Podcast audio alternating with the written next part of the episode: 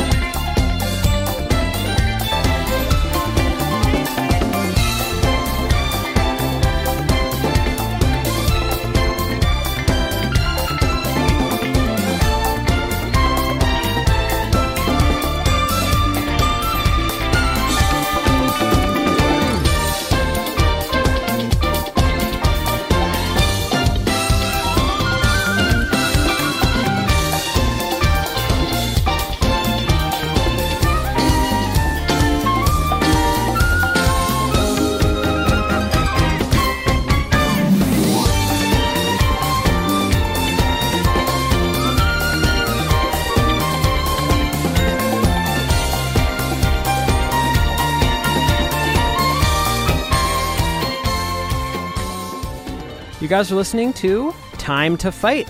It is time to dance, I think. This is from Xenoblade Chronicles Future Connected, composed by either Manami Kiyota or Ace Plus. This was submitted by Thorben D. And thanks so much, guys, for not only submitting great music across the board, but really entertaining music. I think a lot of you try to find stuff that you think we'll really enjoy, and that's the case with this. This is a blast, man. I was delighted by this piece. I mean, it's such a great, as you mentioned, Carl, dancey piece of, I guess I'd describe it as like disco funk Very disco. orchestra fusion.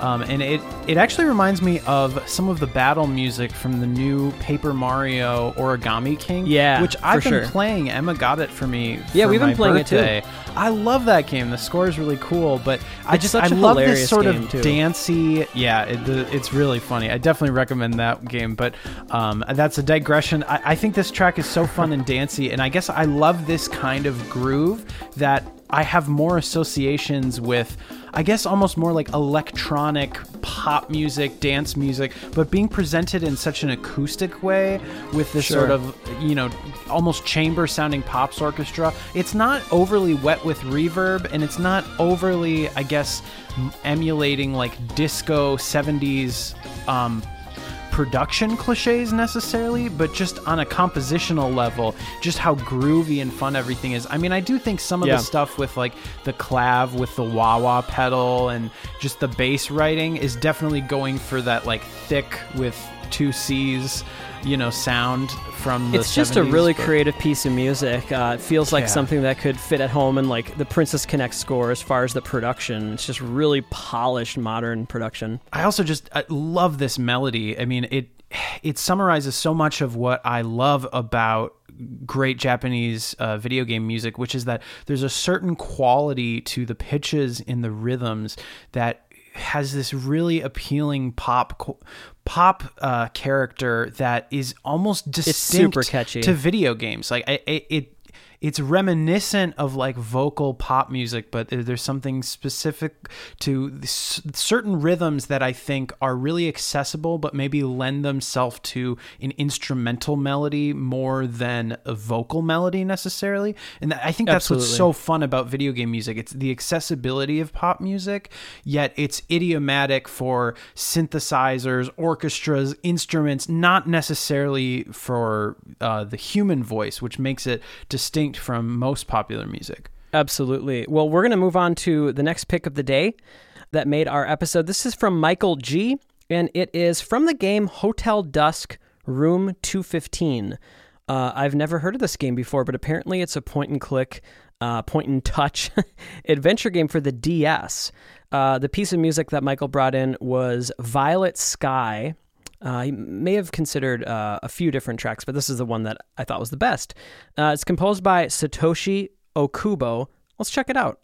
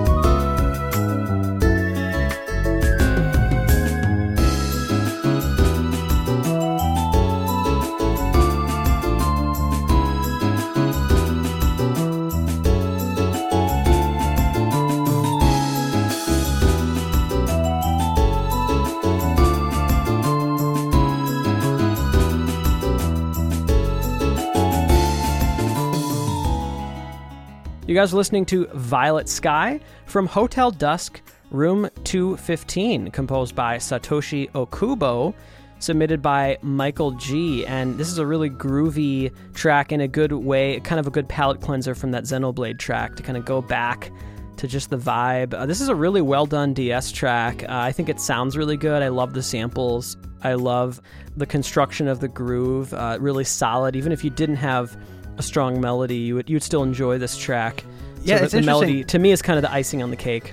I think uh, when it comes to retro game music, there's a certain charm and uh, likability that's added through the degrees of limitation. So whether it's a really compressed sample or whether it's, you know, an eight-bit or F M synth, uh, there's a charm to that because of the limitation. Yeah. And what uh, Carl and I were remarking at, what a what a clean rip this is, that it doesn't sound actually very like clean a for D S, D S rip. So it might have been the original music files before they were put into the D S. But the ironic thing to or me just is good even, though it's, yeah. even though it's so crystal clear, it actually sounds more uncanny and a little bit less charming than a lot of D S music because it just has that sort of bland general MIDI sound where there's something about that, you know, really compressed quality that so much um, D S right. music has that gives it a charm and kind of smooths out all the edges and unifies the sound. But that's just in terms of the sound. I think the composition, the composition is, is great. Delightful. Yeah, and I really like this track. I mean, that's kind of something that we were talking about last week with E seven, where so much yep. of that music doesn't necessarily hold up on a fidelity or production level, but it, we really want to challenge all the time all of our listeners to uh, listen sort of beyond those surface level elements and examine the composition and the yeah, skeleton. Yeah, this is a great underneath. composition. I, I really like the acoustic guitar riff. I think it's actually really catchy. Yeah. I think this track does a good job of conveying just a little bit of mystery. Apparently this game, uh, you know, it takes place in a hotel and you're trying to uncover mysteries. It sounds like a pretty interesting game from what I was reading up on it. And so I think this this track, you know, fits the bill perfectly for that vibe. Well, thank you, Michael. That was really cool. Uh, let's move on to a submission from John, John E. Um, My old college is, buddy. Indeed, yes. This is from A Hat in Time, composed by Pascal Michael Stiefel, uh, is maybe how I pronounce the last name there. Uh, the track that John brought in was, and I think this might have been in May, way back in May, he suggested this. It didn't make our last episode. So this is You Are Now Legally a Bird.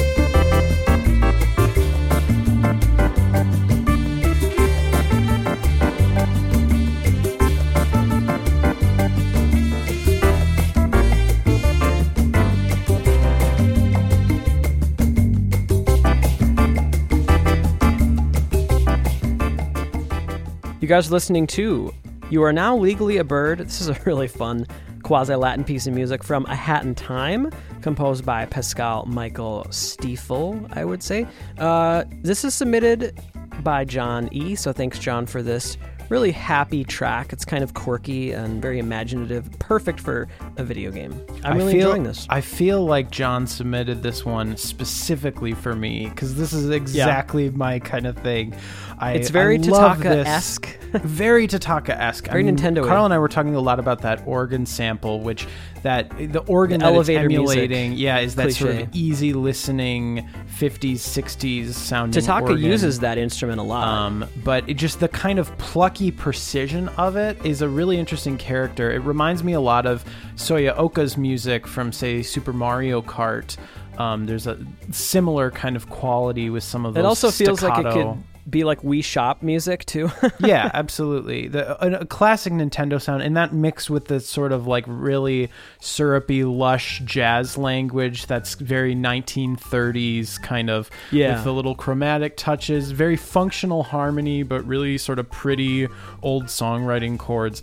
I just love this one. I, I really like when a composer leans in to a style and just totally has mm. um, just has so much fun in the saccharine place. Some people, I think, just would shy away from something like that. But I kind of think when you're free to kind of embrace the cheesier aspects, you can just have so much fun. Well, and here's where I'll, I'll piggyback on that. He's having fun, but he's still making a full lush piece of music, a very expansive piece of music. This is a long track. There's a lot of different sections. He is not just cr- doing the bare minimum, you know? He's not just, okay, I have a minute loop, let's just loop it and I'll move on. He's clearly enjoying himself with this track because he's he's staying longer than he needs to in a way. And so, um, yeah, definitely well, having I also a good think, time. And yeah, we're all having the, a good the time. The specific listening. production of this and just the genre of that sort of cheesy bossa nova just screams like sort of like safe, easy listening American Very consumerism, safe, yeah. which there's something okay so right funny now. about that. And yeah. there's so much potential for that type of thing to be juxtaposed with something darker, or whether it's something comic, um but I just genuinely love this kind of music because it's really melodic, yep. very memorable, and has beautiful, rich chords. It's so much more interesting than I feel like if an equivalent of something like this were composed with to today's harmonic language, it would be completely diatonic. There'd be no chromaticism. It wouldn't be It'd as be interesting very boring, yeah. to me at least.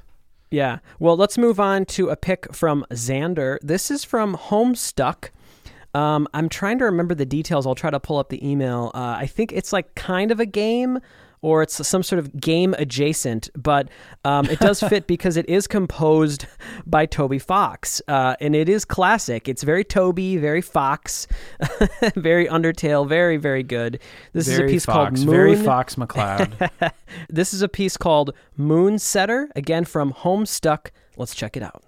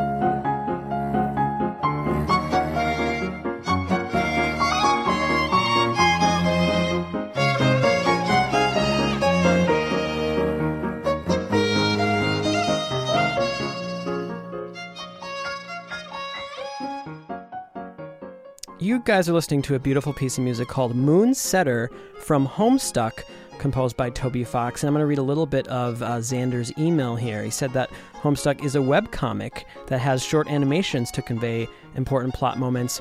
And Toby wrote music for these before making Undertale. And he has said that without Homestuck, he never would have started making music.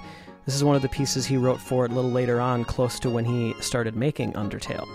Um, so that's really cool. It's cool to hear that. Um, and yeah, it's it's definitely reminiscent of his other work. It, it has that charming brightness that a lot of his music has, just very, very bright and light and yeah. happy and and, and plucky in every sense of the word. In yeah. terms of that, uh, musically, it's short and percussive and very light and bright in all senses of, of the word. I mean, absolutely. Harmonically, I love melodically, but it's also plucky in terms of, if you think of like a plucky, optimistic, naive young hero or something, it has that right. quality. To me, what I'm so struck by, uh, no pun intended, the track's called Homestuck. Uh, or the game is uh, it's the not game. a game. Homestuck, actually. Oh, I believe, man. Not Homestruck. Okay, well then definitely no pun intended. Uh, my dyslexia not intended, not folks. intended either. Um, but no, what I was gonna say is it's interesting to hear that this wasn't composed for a game, because mm-hmm. uh, Toby's Undertale score is clearly such a love letter to the sixteen-bit. Um, greats, all the titans of the, you know, Yasunori Mitsuda and Koji Kondos and mm-hmm. Uematsus of the world.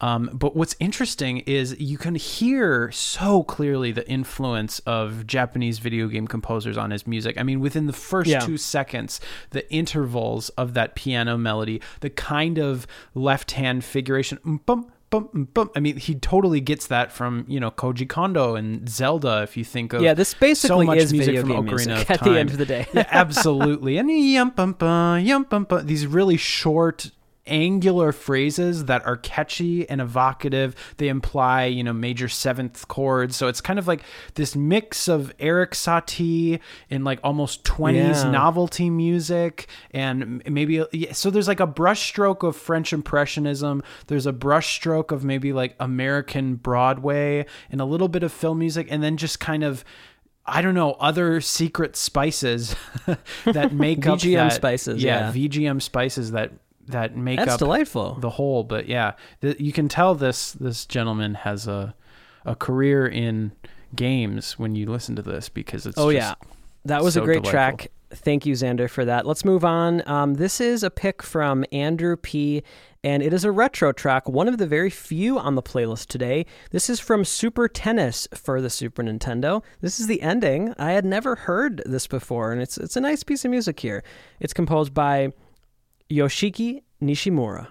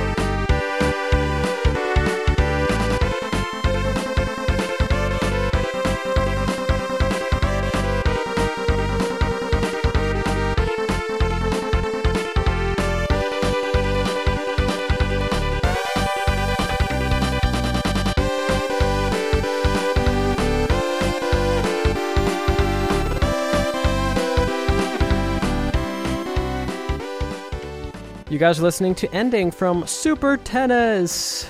We've won the match. We've won the tournament here, clearly. This is for the Super Nintendo, composed by Yoshiki Nishimura and submitted by Andrew P. Um, it's just classic sixteen-bit era ending music or credits music. It, you did a good job, and, you know, a little bit of nostalgia, a little bit of melancholy in here. Very happy, very bouncy. This is a well-composed track as well. I mean, it's not just banking on the genre. Like yeah. a lot of, to be fair, a lot of music in this era is. There's a lot of really generic ending themes. Uh, this is a, just a good piece of music. Yeah, it's beautiful. Uh, I'm such a big fan of this one. I've actually heard this before when I was doing um, kind of investigation for a show and tell. I think mm. I must have just forgotten to play it, or what likely yeah. happened is I was playing so much Super Nintendo music already that I'm like, yeah. wait a minute, I can't do another uh, sixteen-bit thing. But that always happens. Like, I'll have one track too many, and then I'll forget to yeah. go back to it in a future one. So I'm so glad yeah. that Andrew suggested this, because yeah, you don't want this, this lost to the Mercado good, sands of time. It's a great tune. I like the the chord progression. I mean, getting from that, you know, four major to four minor, which is a classic move we've talked about, but has a particular sort of soft spot in my heart when it comes to V G M, because it's a particular emotional turn that so many Japanese composers employ, I think, to great effect. Um, and yeah. like so many um, classic pieces like this, I don't feel like it's exploiting. Uh, I, I agree with what you said earlier, that um, it, this is in a style that it's very easy to uh, expect something cliche. I think my yeah. favorite part of um, the isn't that sort of like, you know, that piano slide uh, up yeah. to that high note right on the more emotional chord, um, it, but yeah, it's sort of a classic descending bassline progression. Well, and but musically, it's nice to hear a different spin on it. I guess I feel like the the basis for a lot of this genre of ending V G M comes from, I would say, eighties film score. There's a lot of feel good, maybe family, you know, or coming of age films in the eighties where they, they might have a piece of music like this, and it's going to have synths and like gated reverb, and it's going to be this vibe, you know, as the characters are maybe hugging, uh, saying goodbye. And so that's kind of where this came from in a way, I would say. That's interesting. Yeah. My first instinct isn't necessarily film music, but definitely well, music well, that well, would be in a film. It's not necessarily score. I'm not necessarily talking about right. score. I, I'm saying like, a, like, like you know, a drop in the needle. Yeah. Uh, John Hughes movie. Absolutely. Kind of. Yeah. Yep. I, I definitely hear that. You got me, man. Okay. Let's move on to a pick uh, from Evan H. This is from Dust Force, and it's composed by Terrence Lee. Uh, let's take a listen to Frozen Hot Sauce.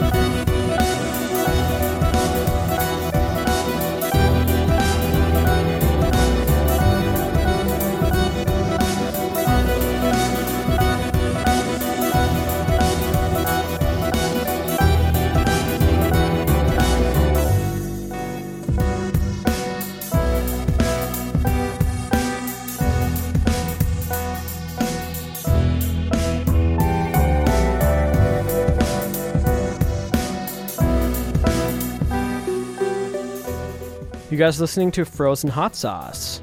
Uh, that's an interesting image. Um, from Dust Force by Terrence Lee and submitted by Evan H. Thanks for this track. Yeah, it's, it's got a really evocative, appealing darkness to it. Will was saying it kind of, there were moments of this that reminded him of the band Muse, which we're both uh, a big fan of. And I hear what you're saying, uh, kind of this really imaginative darkness to it. Yeah, a darkness, but like a cyclical chord progression um, that's yep. like in between rock and classical. Yeah. There's something about it. Uh, this something track is there. Much more minimal than like an yeah. actual Muse song, but there's something about this chord progression. I don't know, I can't explain why. It's like there's that song in Metroid Prime that made me think of Citizen Cope, but I mean, it, it's not right. like there's anything stylistically. You know, here's what I'll say about this track. I think this is a good piece of music. This track is as textbook modern V G M is that ending from Super Tennis was textbook retro V G M. Right. It, it was very reminiscent of a lot of other scores, in my opinion, that have this kind of a vibe. Um, atmospheric and minimal, but there is something kind of catchy about it, and you wouldn't mind listening to it over and over. Um, and so, yeah, it ha- has a quality that reminds me of a lot of other modern V G M, but it's well done. Yeah, definitely. It seemed like something that I think would be really appropriate um, like in a mobile game. I don't know why, yeah. but like electric piano just sounds like an iPhone game to me.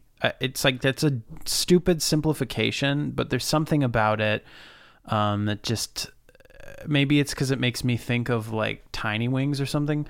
Um, but there's something hmm.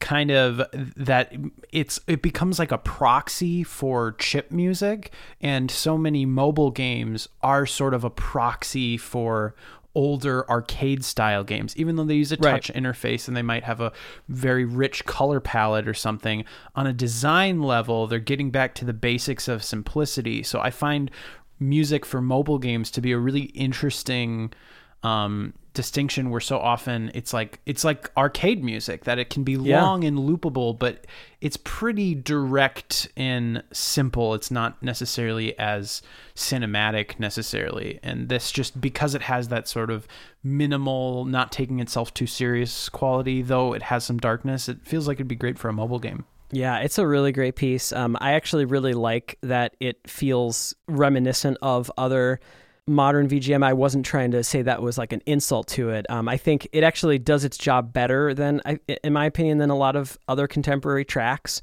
because I, like I said, I do think there's something kind of catchy about that, that minimalism that I think works really well. Uh, let's move on to a pick from Brandon S., one of our longtime listeners. Uh, this is from a game called Divinity Original Sin two, which I had never heard of. So thanks, Brandon, for bringing this to our attention. This is one of the pieces he suggested. I thought this was really good. This is The Queen's High Seas, composed by Borislav Slavov.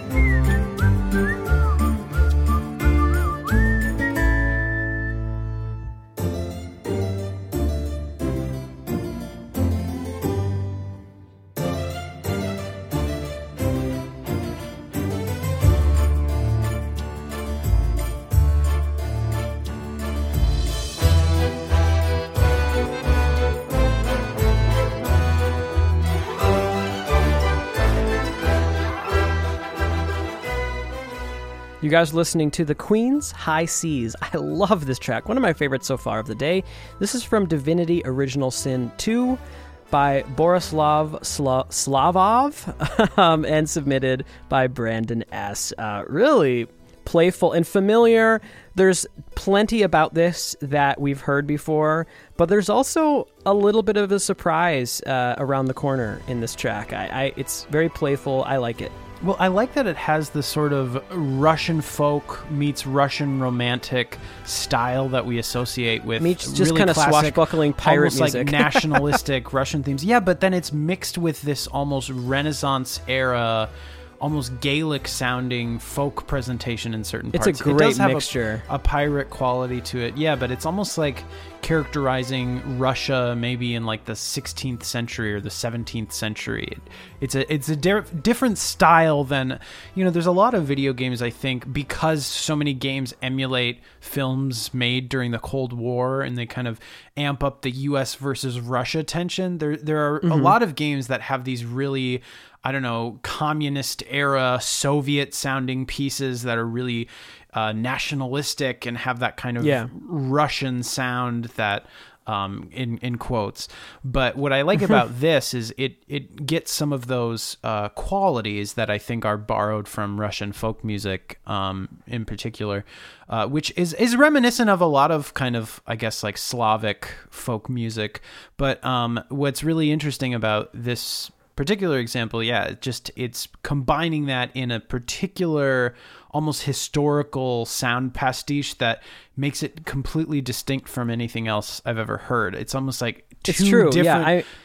ideas that would be pastiche enough on their own, but by putting them together, it almost turns it into well, something. Well, and one of the reasons I really wanted to pick this one is what sets it apart, what makes it a unique piece of music. I, I would give this one an A from the composition to the orchestration to the recording and the performance across the board. I just think it's a it's a really great piece of music. So thank you so much, Brandon, for that wonderful suggestion. Let's move on to something brought to us by Stephen L., Uh, Steven. Oh yeah, there's there's a Steve we already had on the episode. This is a different person. Uh, Steven L. And this is a game. I think it's a game. It's a game or an album called Read Only Memories. I believe it's a game. Um, the artist here is two Mello, the number two Mello. And the name of this track is Aethernaut Neo S F Strut. So with that all in mind, let's take a listen.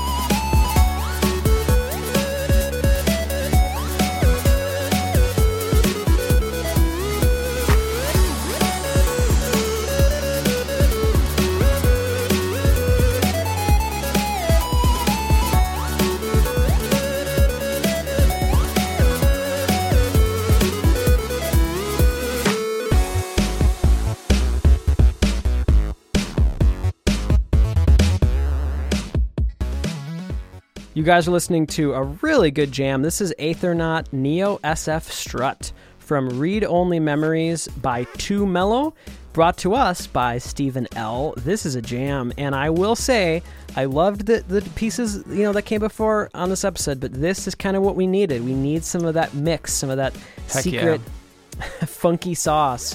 Um, secret and I tried funky to, sauce. There's a hot I tried sauce to, that you know, won't in, freeze. Yeah, man. I tried to, uh, you know, the ordering of this playlist, have as much of that kind of variety as possible. And, and oh, man, this one just hits the spot. Yeah, I completely agree. I love the blend of chip sounds and slightly more modern electronic production, both with the drums yep. and the bass and just the overall arrangement, the use of space. It all and works together. And he kind of glues it all together here. In a really the, effective it, way. There's a specific technique that I feel like I only ever hear in chiptune writing, which is that a specific quality in vibrato where it's really, it's a rapid frequency, but it doesn't start at the offset and it's only on certain notes. Sure. Yeah. It's almost like accenting how digital and inhuman it is rather than making yeah. it like expressive it's playful. And vocal. And, and I would say that it, that kind of an effect borders on humor, which is so popular for chiptuners, modern chiptuners is they, they're silly people, a lot of, a lot of these right. chiptuners. And so they're not afraid to, you know, have these little moments, these kind of zany it's moments. It's interesting because, yeah, there, cool there's track. there's something charming and maybe humorous about it, but it's not necessarily that it makes me want to laugh. It just makes me want to smile because it's so euphoric and it ends up being so confident that, yeah, it's really yeah. presented in sort of the ballsiest way. Well, guys, I'm very excited to move on to this week's Track of the Week. It is the second submission from the game Xenoblade Chronicles Future Connected. This comes from Todd M. So congratulations, Todd. This is outstanding. It's a piece called Fog Beast Battle, and I I believe that this one was composed by Ace Plus. And it's outstanding. It's like a prog rock meets orchestra amazing video game piece that I don't even know how else to describe. It's just absolutely amazing. Let's take a listen to Fog Beast Battle.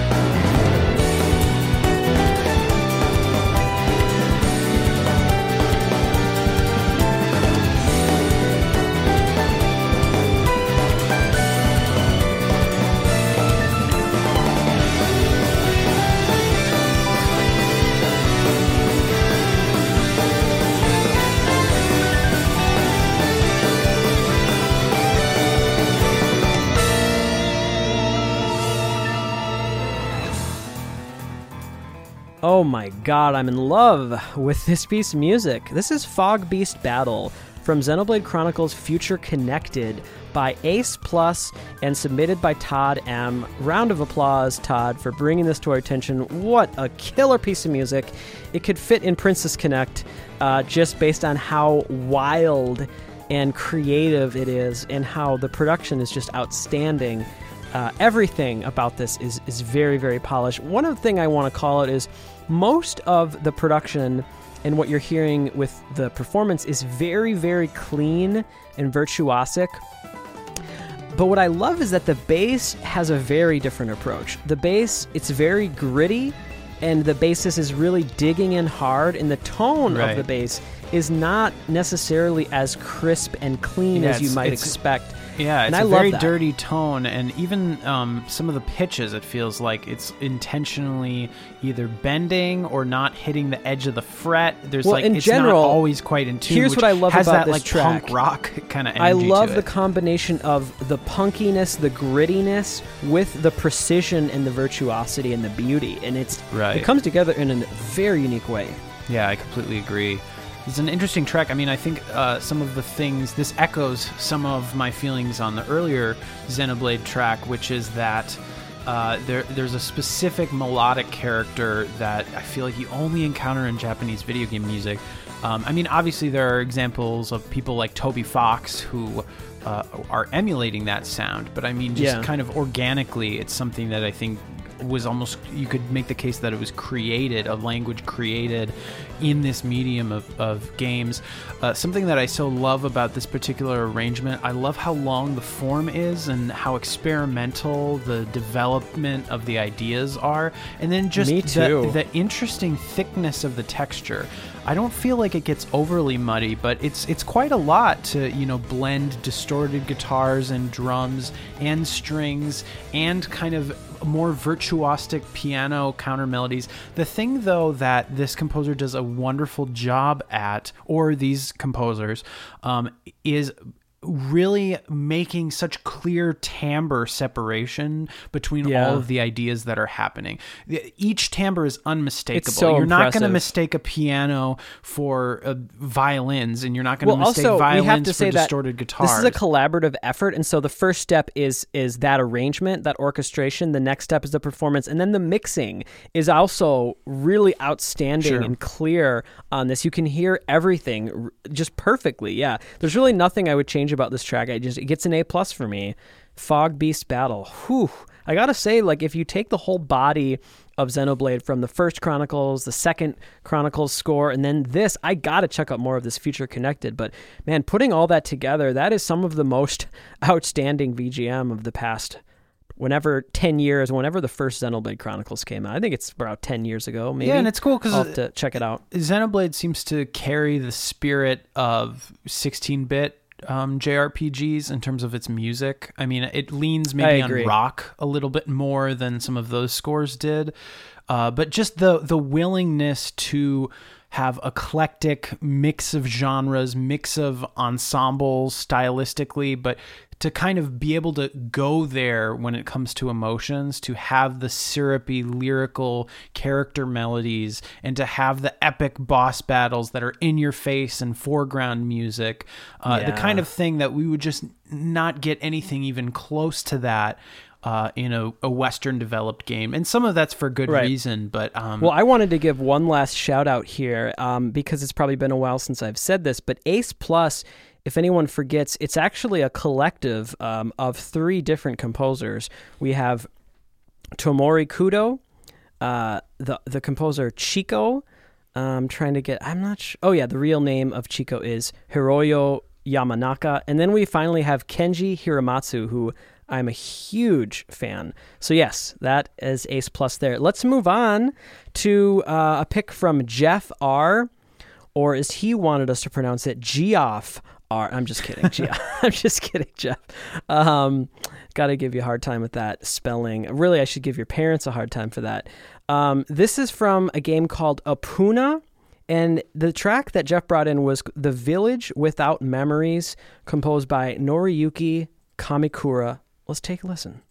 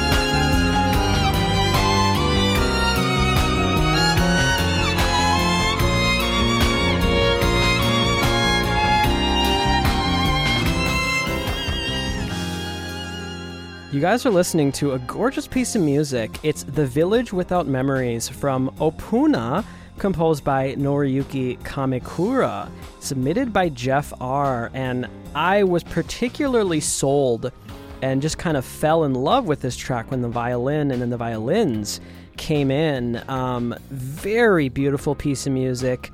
There's a lot of soloistic qualities to it.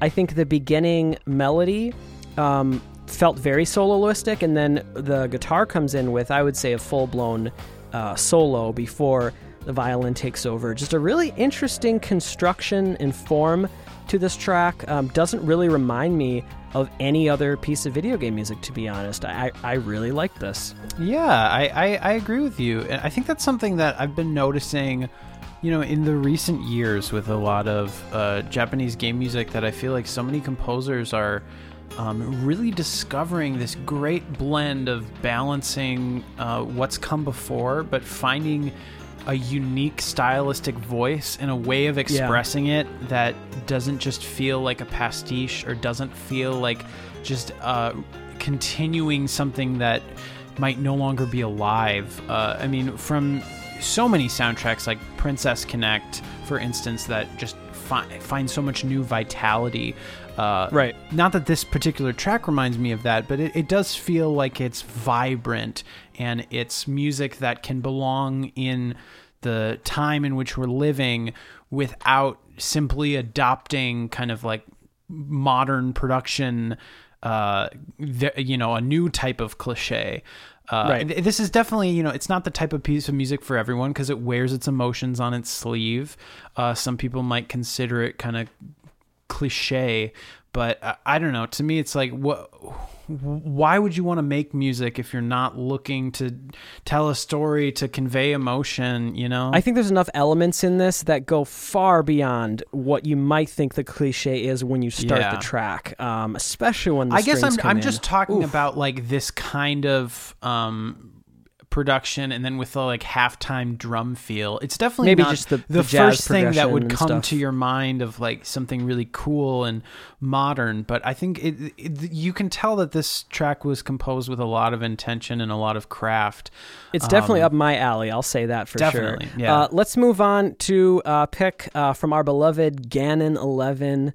We were privileged to meet Ganon uh, at MAGFest, this most recent MAGFest, which was so crazy to think back on. twenty twenty started off really, uh, you know, with a bang. We had a wonderful MAGFest, and then the world kind of imploded or exploded. But anyway, Ganon brought in a track from Hollow Knight that we didn't have time to include on our Focus episode. This is Grimm, composed, of course, by Christopher Larkin. Let's take a listen.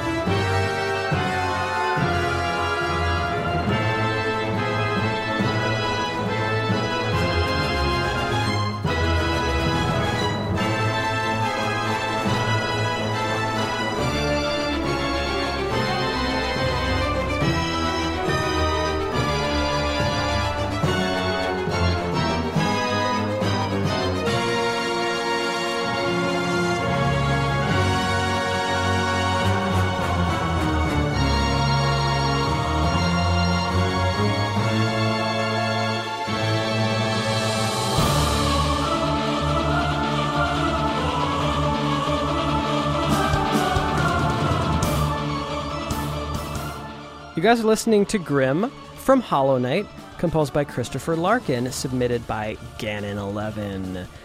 This is really cool, and what's weird is I don't really remember necessarily making the choice to not include this. Uh, uh, it's it's a solid piece of music. I don't really know why we didn't include this, but I'm glad we get to include it now. It's really epic and emotional. Yeah, you know, it's it's really difficult to go through a soundtrack that especially has sort of a stylistic consistency, because sometimes so consistent. You tend to have a bias for the music you hear at the beginning when the sound is fresh in your ears. That's a good point. You tend to get irritated as it goes on, which is the opposite of, like, if you're putting together a playlist of a variety of types of music, I find that the le- the last editions you feel most excited about.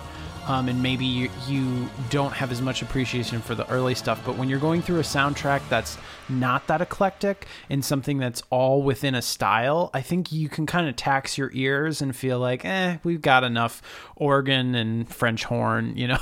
But yeah, it's like, it's, this is a really great sometimes composition. Sometimes it's an, an embarrassment of riches when you just have a really big soundtrack that is emotional across the board, and it's almost like if you had... and this wouldn't make any sense, but if you had a soundtrack where there were like really silly, goofy tracks, and then all of a sudden something like this, you'd be like, oh my God, what is this? But when you have right. something, you know, similar to this for the entire score, yeah, you can kind of take it for granted. A I do bit. think that's why it's important, though, whenever, whether it's working on a film or a game or an album or or honestly, even just within a piece of music, to have some variety, whether that's a variety of different keys, different styles, tempos, meters, instruments. I mean, it, it really, you know, too much of one thing can be a bad thing, and you need contrast. If you have a really rhythmic, I mean, you see this in uh, so many kinds of music. In classical music, you know, you have a maybe a really rhythmic and pointed A section, but then a very lyrical and soft B section, or vice versa. Hey, so I'm looking at it now, and I know why we didn't include this. This track, Grimm, is from Hollow Knight Gods and Nightmares. Now, I don't know enough about this game to know if that's a D L C or some sort of extension of Hollow Knight, but I'm pretty sure I didn't even listen to that when we were preparing for that episode. And so I'm sure there's a lot of other good tracks on this Uh, that we didn't include too. So, at any case, thank okay, well, you. Well, then you Gan can throw eleven. My explanation out the window. Feel free no, to think, write monotonously, folks. I think exactly what you. I think what you said is is very very true and on the nose. And thank you, Gannon, for that wonderful suggestion. Let's move on. We still got some great music to get to. We got to get to all of it. This comes to us from Steno Knight on our Discord. This is from an N E S game called Golgo thirteen Top Secret Episode. I had never heard of this before. Uh, this is composed by Machiharu Hasuya. Let's take a listen to the title theme.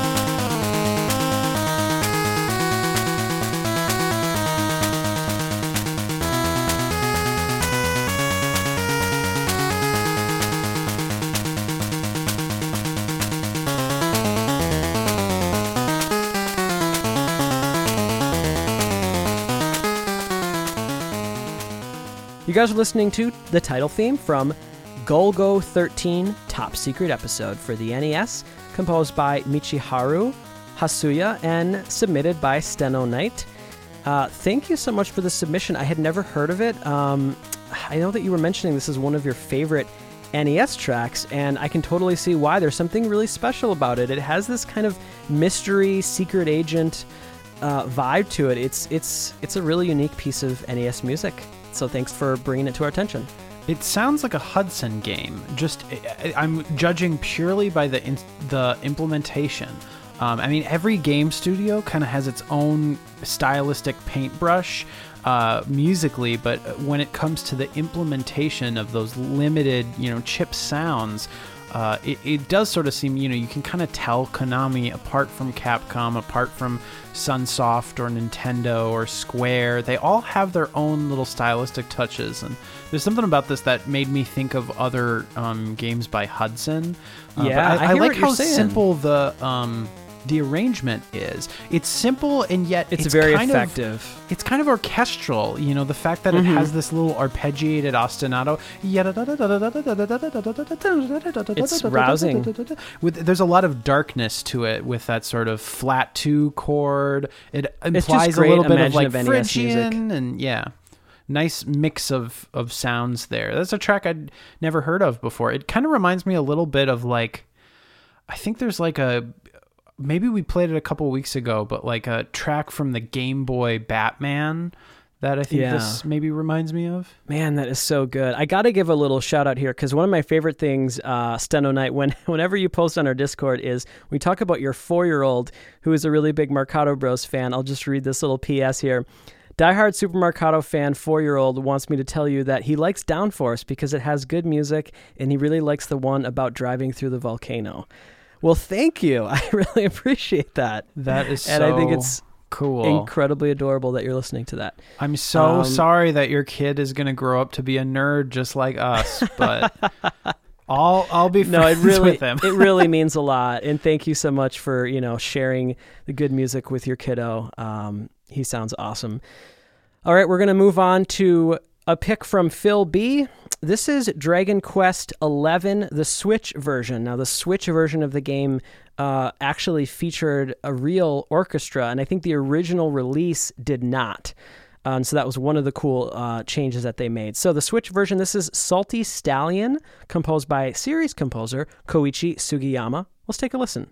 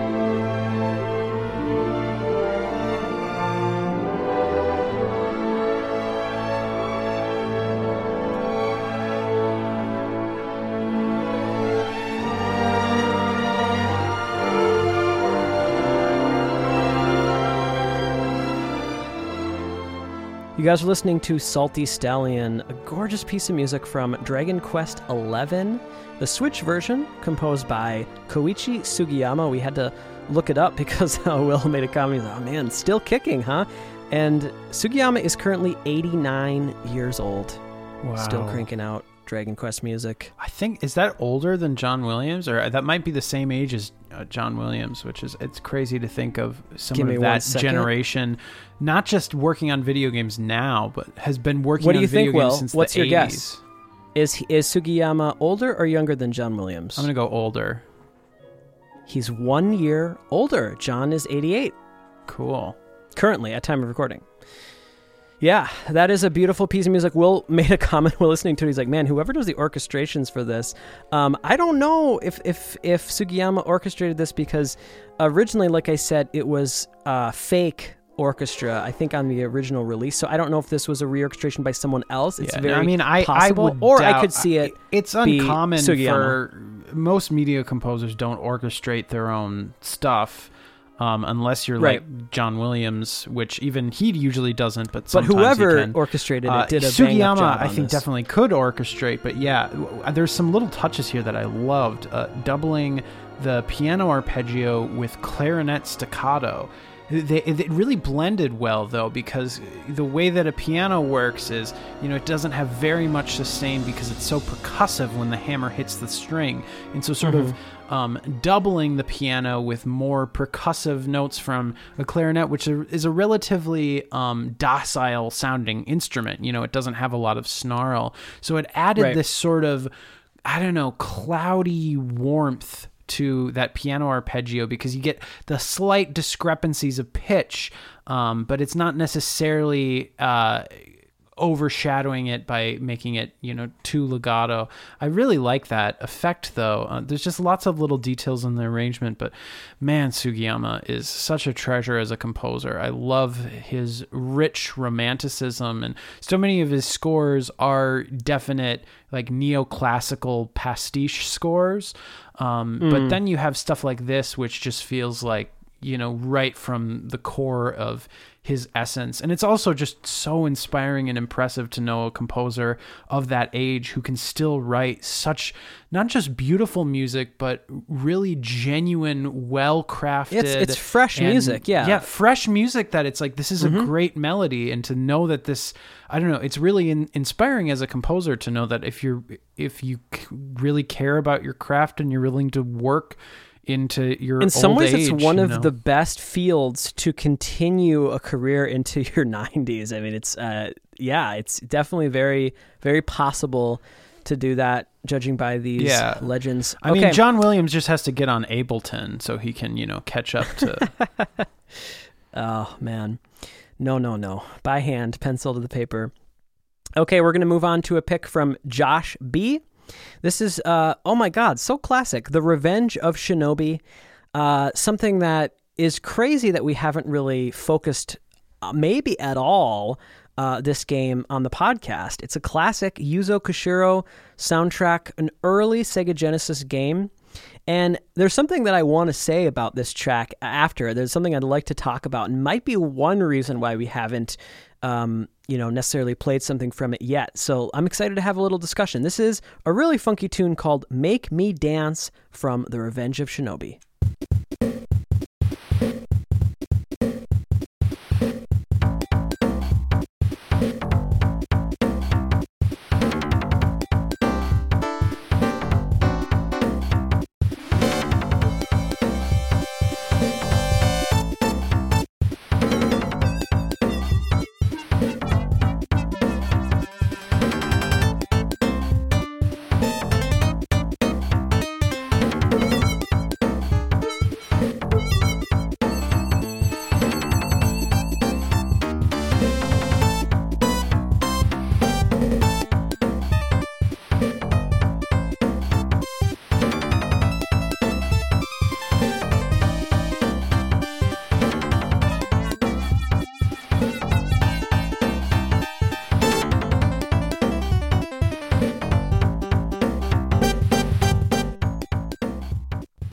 You guys listening to Make Me Dance. It's a really funky Sega Genesis track from The Revenge of Shinobi, and it's long overdue that we've featured this on the podcast. This is composed by Yuzo Koshiro. Now, I think I know, I think I remember why, and this is silly that it's taken this long, that we've never played a track from Revenge of Shinobi, or if we have, like, very, very few. I think the drum samples sound like absolute butt on this score. I, I don't know what happened to them, but it sounds like there's times when it feels like something's even like muted, or like there's something was rolled off by accident. It's it sounds terrible. Well, and I, I don't suspect know they were probably uh, custom made P C M samples, and maybe he didn't have the best equipment or something. Well, I have an hypothesis. I think that this is a game that came out in nineteen eighty-nine. So to my knowledge, I can't think of an earlier use of the D A C sample channel, because all the early Genesis games um, did not use that for drums. They just used kind of more of a synthesized uh, kind of noise meets P S G sound for the drums. And so I think this might have been one of the early experimentations with it, and clearly it was very difficult and sure. was still, you know, Yuzo was still figuring out how to use it. What I think is really impressive is that just two years after this, he was able to master the Sega Genesis with a score like Streets of Rage, which is arguably the best sounding one of the best sounding Genesis scores. So to go yeah. from that, you know, from well, this to that, very impressive. What I love about Koshiro is, I think... Love the um, track, though. You know, the beginning of his career working on things like Ys and Sorcerian, uh, he clearly has a... a very rich filmic kind of almost quasi-orchestral, ancient Middle Ages sort of scoring approach yeah. that is fitting for a lot of games of that style. But so many composers, I think, tend to work in that style or did work in that style for decades in games. What's interesting is um, when I think of Yuzo Koshiro on the Genesis, he's really like the prince of video game music. Uh, it's like the music is so funky and it's about groove. And uh, I mean, the Dancy. Streets of Rage score, one of the things that makes it, I think, so important as a score is it's it's honestly not very melodic. And it shows off a certain capability of the Genesis hardware, was that you could have a captivating piece of music that isn't necessarily about score. Melody and accompaniment. Yeah, it but it sounds it's, like yeah. something you're listening to on the radio. Right, and that it time. Can be groove-based and mood-based. And yeah. I, I know that, you know, for today's standards, that might not seem like such a crazy or uh, unprecedented thing, but I think for the time was... Uh, really important, and I imagine inspired yeah. a lot of composers. So yeah, well, I sort I of kinda, feel like yeah, Yuzo's kind of like uh, like the prince of. I would agree, games. And I just want to make it clear one more time, Josh. Thanks for bringing that in, and I like that track a lot. I I do like the Revenge of Shinobi score. I just wish that someone were were to to make a version with different drum samples or with that whatever sample he was going for, uh, without it. Botched, basically. um, so in any case, there you go, Revenge of Shinobi, finally. Let's move on to a pick from our buddy Zach W. And it's so hilarious because Zach was the person that introduced us to Princess Connect. And so he's just basically saying, yeah, all I got for you this time is just more Princess Connect. And like, all right, we'll take it, man. This is a, a summer twenty twenty addition to Princess Connect. So a brand new piece of music based on an event that happened this summer in the game. This is uh, Tyrant of the Beach. This is what he said, Tyrant of the Beach, same Yoshi. So I guess that's what this is called. It's again from Princess Connect. I have no idea who composed this because this hasn't been released on uh, an official, you know, volume yet. And so I have no idea who composed this. I'm taking a guess based on some of the previous uh, music in this game that might share some similarities. So I'm just guessing this could be composed by Tsubasa Ito. But again, there's like a million Princess Connect composers, so it, composers, so it could be anyone. Let's take a listen to Tyrant of the Beach.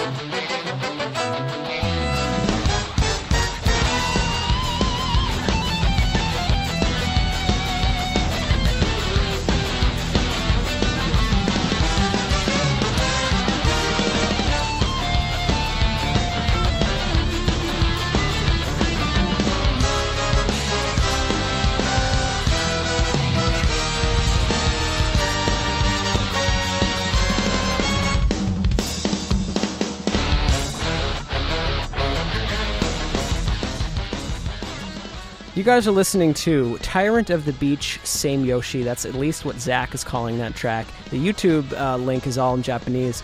This is new, brand new music from Princess Connect, and it almost makes you mad. It's just outstanding. You know, this score, this game, this ever-growing score, I guess, doesn't need this. It already has banger after banger, and they just keep going. Like, are they just going to keep making Princess Connect music forever? I hope so. I would love that. And we'll have, you know, Princess Connect Volume twenty at some point. I mean, this is absolutely on fire. It could be Ito. This could very well be a Kenta Higashioji track as well, because it is balls to the walls. It it's outstanding. Yeah, I, it, it leaves me speechless. It's just so well arranged. It has such kinetic energy, such bold choices. I mean, I was talking about the the level of detail on this arrangement makes the orchestration in that Sugiyama track look like child's play. I mean, there's so much happening in every single second, and it's so yeah. infectious, so undeniably energetic, appealing. Rocking, entertaining. Yeah. Man, oh my that god, score just thrilling, is on thrilling music. Such another level. I it really, man, I and it keeps going. It's they're just they're not stopping anytime soon, and one of the most exciting things to come out of video yeah, to, games to quote for the music to quote in Alexander, a long time. To quote Alexandre Desplat, uh, this score should win every Oscar because it's so freaking good. I know it's I not, you know, you can't agree. win an Oscar for uh, a mobile video game, uh, but I don't care. It's that I think good. That's B S. It should honestly, it's such a good piece of music. It should win for best documentary foreign film. It should win for best cinematography, for best it should production just win design. Life. It's it so win good. Everything. All the awards. Okay, let's move on to a pick uh, from Wild Matsu, who's on our Discord. This is a game called Non-Human. I don't really know anything about this game. It might be a little obscure. And this track has a weird name. It's Turrican D-Sun is the name of the track, D S U N. It's not a Turrican track. It's not really anything from that series, I don't think. That's just what it's called. Okay, that's fine. It's composed by Chef Boyardee. All right, fine. We'll allow it. Let's take a listen to Turrican D-Sun from Non-Human.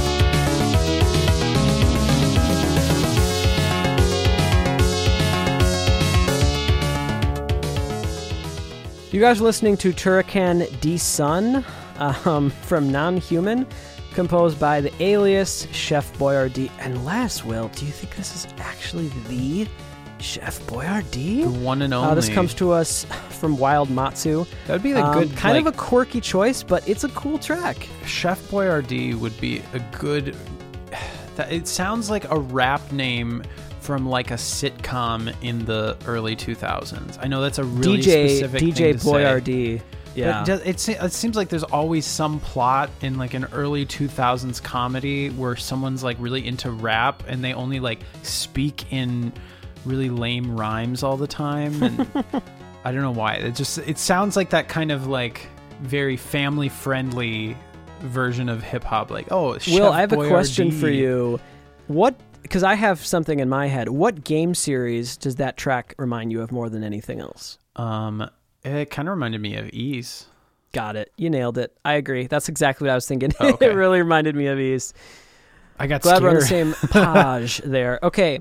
Uh, the second to last of the day. By the way, guys, stick around for the playout for sure because uh, it's, it's it's a really nice piece of music. Before that, though, we're going to play something from our buddy Jackson. Jackson B., who is an endless fan of Mister Darren Korb. Um, one of uh, maybe his biggest fans, I would say. He would be in the front row at a Darren Korb show if he could at this crazy time we're living in right now. Um, this is from Hades. It's a song called Good Riddance featuring Ashley Barrett. So this is actually uh, a song featuring Darren and Ashley, which we love when they sing together. Let's take a listen to this.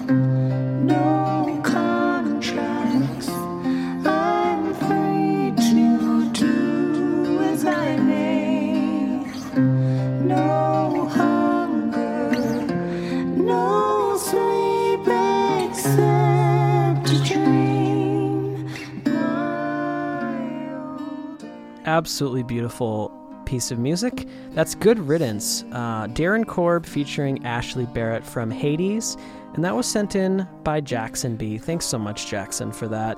We love Darren Korb as well, um, and when they sing together, it's just magical. There's something so special. Their voices blend really well. Their vibratos blend super well. Just a really great piece of music. Yeah, really, really beautiful. Great song, I should I, say. I love Darren's songwriting style. I mean, he has very specific voice that's so influenced mm-hmm. by the nineties as a decade. I love that it can be in games. Uh, yeah, I just love that this is sure. in a video game. I mean, he has a great melodic gift, but it's unmistakably him, which is so cool. And yeah, I don't know. Yeah, I, he's a great composer just in in games. Like he, he has a really unique style and sense of production, and he has yeah. a really sort of like scrappy garage put it together yourself attitude, but it works out so well in all of his game scores. But all of them always feature these great sort of dark pop, I don't know, ballads, and it's so beautiful. Yeah, yeah, especially great. When they sing together. Oh man, thank you so much, Jackson. And we're going to play you guys out with uh, the last one of the day. It's from Eric H. And this is from a game called Spiritfarer. Uh, the, the tune is called Hummingbird, and it's by Max L L. So that's what we're going to send you on your way with. Thank you so much to everybody for submitting. Um, if you didn't make this episode, it's just because there's so many great submissions. We really do appreciate, though, every single person to submit that submitted. We listened to everything, and there wasn't a bad track that was submitted. Uh, so you guys continue to blow us away. Thank you so much for your continued support, and we love you guys. Yeah, we really do.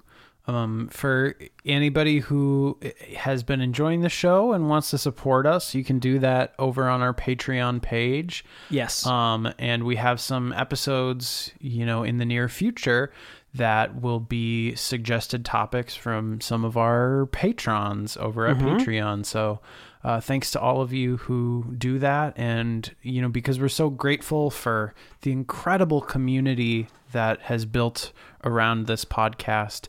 That's why we for want sure. to do episodes like this, to celebrate game music, but to celebrate all of you, because I mean, just looking at some of these names, I, I just, I still can't believe that there's, you know, even just the number of people that we picked for this episode. I kind of can't believe there.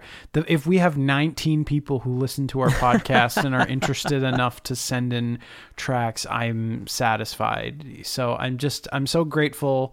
Man, uh, what, what is really Will going to do when I tell him that we have thousands of people that listen? He's going to lose his mind, apparently. No, I totally agree. It's, it's, it's really humbling. And one of the reasons why we still are at it with this show is the interaction and the really the love and the energy that we get from you guys, all of you. So really, thank you so much. We wanted to make a really exciting announcement you probably saw on our social media, but in case you didn't, we're really excited to be performing virtually at Meg West twenty twenty, which is going to be happening the first weekend in October. It's happening from the second to the fourth. Um, we're going to have a set that is going to be streamed on the Saturday, October third in the evening. Uh, stay tuned for more specific details, but set your calendars to that that evening because, uh, yeah, Mark Hotterbros are going to be coming at you. And it's going to be, you know, a full performance. So uh, obviously, you know, due to the current situation, we'll be performing, you know, from our home, but we're all going to be, you yep. know, live it'll in be, the same place it'll together. It'll be thirty minutes. It'll be a half an hour straight of us um, playing some of our favorite video game music. And we'll we be have, unveiling one new cover. Yeah. Let's hope it goes okay. I'm really excited about it. All right, guys, we're going to get out of your hair. Enjoy Hummingbird. My name is Carl Brueggemann. And I'm Will Brueggemann. Have a great week, everybody. Peace out.